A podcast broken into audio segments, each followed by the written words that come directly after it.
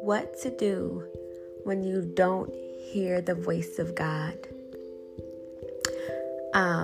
So in my earlier years of being a Christ follower, God would just lead me so swiftly. I was able to hear him very clear. He would speak to me like quick. He would be attentive, like so responsive to me, where I knew his voice, his leading, is that I can feel him so strongly. And then a few ways, of course, he speaks to us through the five senses, okay? And through all them senses, the Lord was speaking to me, all right? So with me,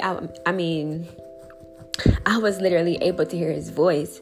Like I would ask him a question and he would lead like that. Like he would just speak so, he would respond so fast to me. I mean, it was amazing. So then I noticed as I began to grow older in the Lord, I got to this place where I'm like, okay, what didn't happen here? Because I can't hear God and I need to know what didn't happen. Like I literally cannot hear him, and I felt like I was literally like I'm like, wait, did I do something wrong here? Is something wrong? Like what is going on, right? So in those moments where I couldn't hear God, I'm like, okay, did I do something wrong? So then I started noticing after a while that the Lord was speaking to me in a different way. He wasn't speaking to me as a babe in Christ no longer. He was speaking to me as a grown up that's growing up, right? As a grown up who's not on milk no more, but is taking solid food. So he was teaching me, he was growing me in faith and teaching me how to trust him and walk by faith and listen to his voice in a different way. Like he began to speak to my heart. Instead of me hearing him, hearing his voice like audibly, I would feel him leading my heart. And not only that, he was also leading me to read my word more. So God always speaks through his word. When you can't hear him or trace him, go to his word, because he's always speaking, even if we don't hear him from the familiar places that we usually would hear him. Okay, so God is always speaking.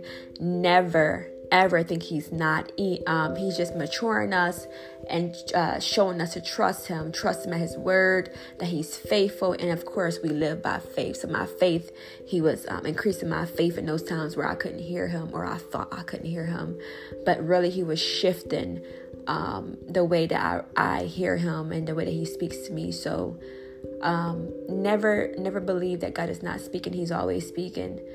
And it's just a different way that he speaks to us as we grow in him. So what do you do when you don't hear God? Okay, you go to his word. All right, you go to his word, because God is always speaking in his word. And trust God. I'm telling you, he starts speaking to leading me by my heart. And I'm like, okay, he is using my heart and discernment at the same time, like to know, okay, Lord, is this you? It's like, I just really had to grow in faith. So God will never leave us nor forsake us. And I want you all to be encouraged that God is always speaking. We just have to see which way is he speaking to us in the seasons that we're in, because he could be speaking to you in a different way in this season. Rather, last season, he was speaking to you in a more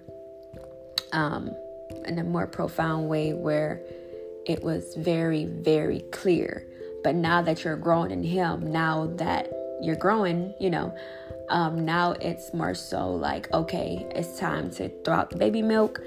Boom, boom, boom. Let's get in this word, hear what I'm saying, know my word, and trust me by faith. And I'm speaking to your heart. He's just really using that to train us so that we can know his voice. Even when it's like we can't trace him, he's training us to know his voice. So I hope this blessed one today Remember, God is always speaking. God is always speaking. We just have to be sensitive to His spirit to know which way He's coming from. All right. God bless you. I hope this encouraged someone. Blessings.